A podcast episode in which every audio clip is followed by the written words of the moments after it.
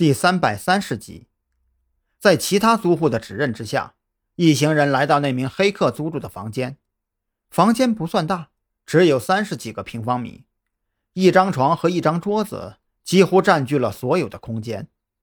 桌子上放着一台已经烧毁的笔记本电脑，应该是那黑客临走之前为了销毁证据所为。尽管觉得没有什么太大价值，张扬还是将笔记本装进了证物袋之中。除了这台笔记本电脑之外，房间里没有其他任何电子产品，也没有留下任何可以追查身份的信息，比如说烟头或者毛发之类的。对出租屋的搜查还没有结束，接到通知的房东就赶到了现场。房东是个五十多岁的男人，戴着老花镜，腿脚还有些不太方便。老人家，这个屋子的租户有没有登记身份证啊？张扬开门见山，他这会儿简直就是一座压抑着的火山。房东感觉到张扬心情不佳，也就没敢绕弯子。有登记，呃，但是登记的身份证不是你们要找的这个人的。来找我租房子的是附近一个地痞流氓，我怕惹事，就没问他别的，只是按照规矩登记了他的身份证信息，写了份合同给他。对于这个结果。张扬心中其实早有预料，子午会的人不会那么蠢，就算没有假别人之手租房，也会用假身份证之类的。眼下的局面还算好，至少能够根据房东提供的租房合同找到那个地痞流氓。至于能从地痞流氓口中问出些什么，那就真是天知道了。从房东手里拿到租房合同以及租房者的身份证信息之后。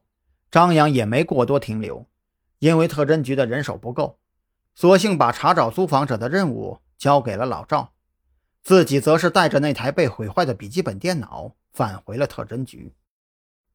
看着摆在桌上的笔记本电脑，赵军也陷入了沉思。黑客的出现让他意识到特侦局人员搭配存在短板，随即将目光锁定在张扬的发小许志伟身上。张扬啊！你说的那个许志伟现在在哪个部门任职啊？赵军没有提及这台笔记本电脑，而是开口问起许志伟的事儿。张扬不由得翻了个白眼儿，他已经明白了赵军的意思。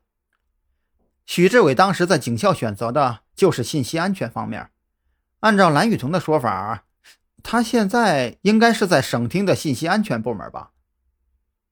行吧，这事儿啊，你就先放一放。找租房者的事儿啊，也让刑警队那边帮帮忙。这个许志伟，我看看能不能借过来用用。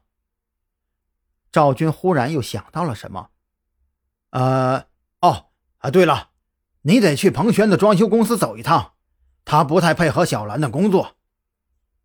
赵军的表情显得很是古怪，看得张扬一阵阵发毛。从特侦局离开之后，张扬带着一脑袋问号。赶往装修公司，他一路上都在琢磨：彭璇的性格也不是太纨绔啊，怎么还就跟蓝雨桐闹腾上了呢？